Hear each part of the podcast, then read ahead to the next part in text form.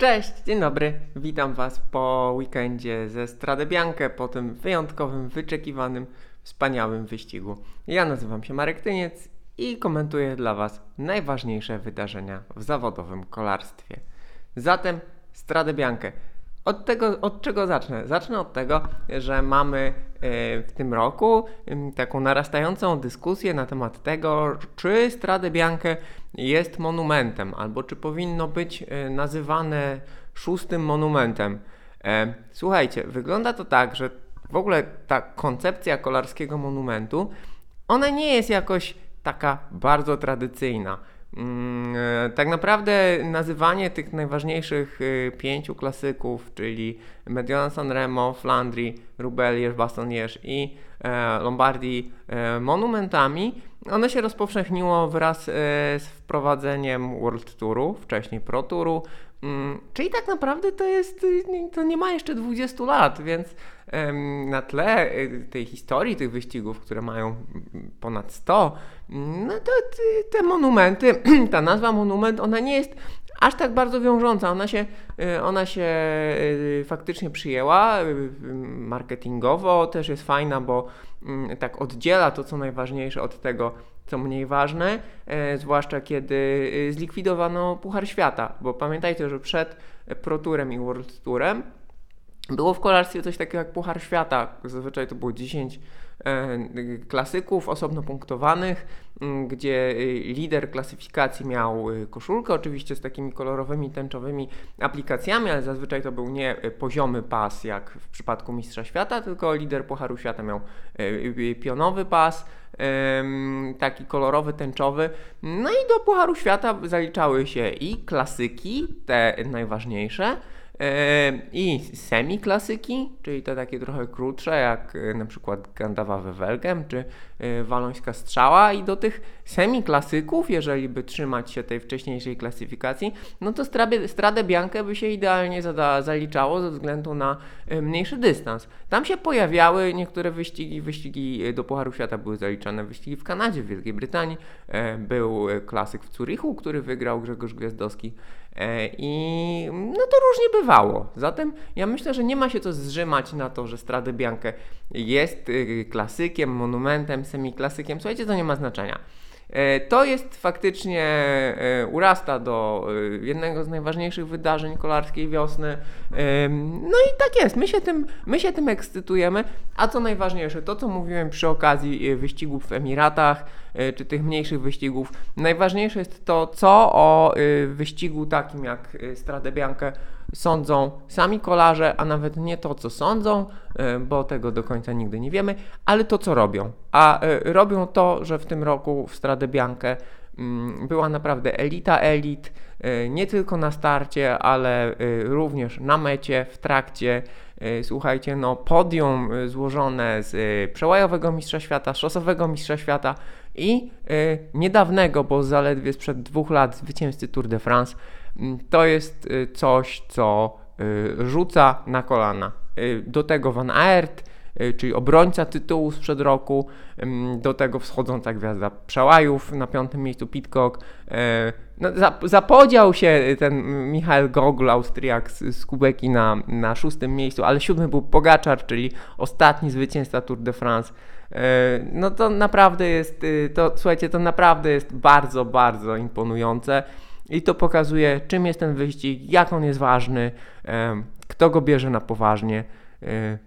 Super, tak, super. No i co? No i wszyscy ekscytujemy się e, tym nawet nie pojedynczym, bo tych e, ataków Vanderpoola atomowych było więcej, to on robił selekcję tak naprawdę. No gość jest, gość jest niezwykły, gość, to jego przyspieszenie, które pokazywał i w przełajach i w MTB jest w stanie przełożyć na szosę. Nie po godzinnym wyścigu, nie na początku y, wyścigu, który ma y, nie wiem, 10 czy 15 kilometrów, mm, tylko on jest w stanie to samo co y, w wyścigu Pucharu Świata MTB, po kilkudziesięciu minutach jazdy to samo jest w stanie robić po 4 godzinach jazdy na szosie, czy na szosie i szutrach, jak w tym wypadku. Mm, no i to jest, to jest, to jest imponujące. Oczywiście gdzieś tam zawsze pozostaje jakieś, pozostają jakieś wątpliwości, czy jeżeli ktoś tak regularnie, jest w stanie e, osiągać taką przewagę nad innymi, no to czy to wszystko jest w porządku. Ale tak naprawdę e, ekstremalnie wysoki poziom sportowy prezentowali wszyscy uczestnicy, wszyscy uczestnicy czołówki. Mm, no, dość powiedzieć, że Egan Bernal przez 4 godziny 40 minut jechał ze średnią mocą 270 W, co przy jego masie 60 czy tam 61 kg no to jest wartość, e, to jest wartość e, naprawdę bardzo wysoka. Mm, Alafip e, próbował, nie dał rady, po prostu przegrał z lepszym, ale trzeba powiedzieć, że ewidentnie Alafilip jeszcze czuje, czuje różne kontuzje, które mu się przydarzały, czuje ten upadek z zeszłego roku z Flandrii.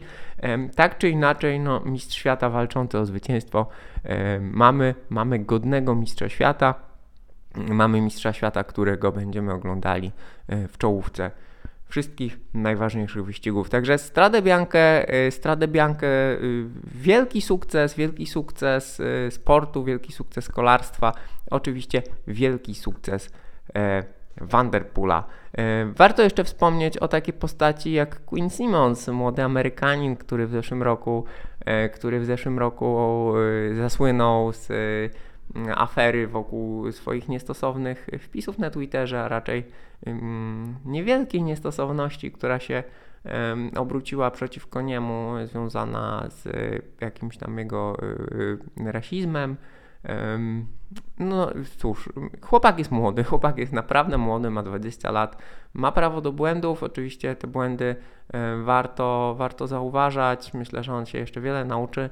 E, kolarzem jest wybitnym, bo y, on z juniora, od mistrza świata juniorów wszedł do elity, no i rozrabia, rozrabia. Miał tutaj trochę pecha, miał defekt, miał wypadek, ale pokazał naprawdę, że e, inwestycja Treka w jego e, osobę nie tylko przez te problemy mm, znaczy myślę, że jego postawa na, na szosach jakby przyćmi kwestię jakby jego osobowości, chociaż tak jak mówię, jest młody, jeszcze może się e, wiele, wiele nauczyć i ogarnąć. Tyle mężczyźni, e, którzy finiszowali e, chwilę później przed paniami. Wyścig kobiet również świetny. Akurat wyścig kobiet oglądałem z odtworzenia, ale było, było warto. No i tutaj ekipa SD Works przewagą liczebną, ale też znakomitą formą wygrała ten wyścig. E, dla ekipy SD Works wygrała e, Chantal Black. Pokonała Elisa Longoborghini po jakby swoim ataku e, w podobnym miejscu co Vanderpool, mm, czyli już na tym finałowym podjeździe do, do rynku w Sienie. Natomiast no, bez, bez tej przewagi liczebnej drużyny SD Works na pewno byłoby jej trudniej. Zatem Longo Borghini druga. Katarzyna niewiadoma próbowała, próbowała, e, no miała bardzo ambitne plany, ukończyła dziewiąta. Myślę, że e, też właśnie w takiej stawce i, i na wyścigu z tym poziomem e, jakby przegrać po, po próbach, to, to nie jest żaden dyshonor. Super, że, super, że próbowała. No i tyle Strade Bianche.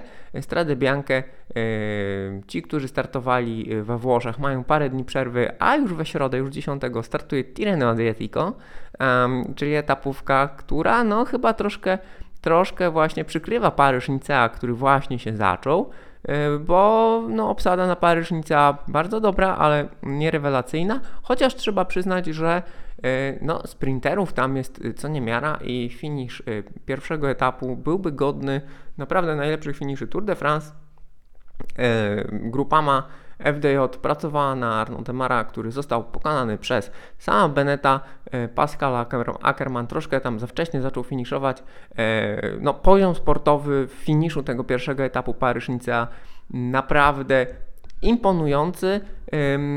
Natomiast taka uwaga, że tam kurczę było wąsko. Było wąsko, wąska ulica, jeszcze banery dodatkowo to zwężające. Dobrze, że obyło się bez jakichś dużych kraks, tam kilka kilometrów przed metą była niewielka, ale też mimo, że poleciał zawodnik z czoła peletonu, to upadło tylko kilku. W związku z tym dobrze, że to się jakimś e, takim wielkim kotłem nie, nie zakończyło. No i jeżeli chodzi o Paryż Nicea, to już nie jest Richie Port. E, wycofał się po upadku. Z tego, co się dobrze orientuje, to był to kolejny upadek na bidonie. To znaczy mm, jednemu z chyba George'owi Bennettowi e, wypadł bidon, albo przed George'em Bennettem wypadł bidon, on gdzieś się uchylił, Richie Port upadł. No i musiał się wycofać z wyścigu, także mm, zawodnicy grenadierów po Richie Port wrócił do, wrócił do macierzy, powrócił do, wcześniej jeździł w Sky, pomagał Frumowi, teraz ma być takim mentorem e, u, u grenadierów. No niestety e, zaczyna, zaczyna pechowo.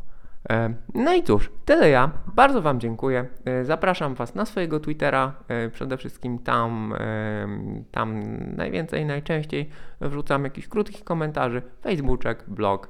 E, No i e, pewnie podsumuję dla Was na YouTubie e, cały wyścig Paryż-Nicea. Zatem do zobaczenia za kilka dni. Dziękuję uprzejmie i do zobaczenia.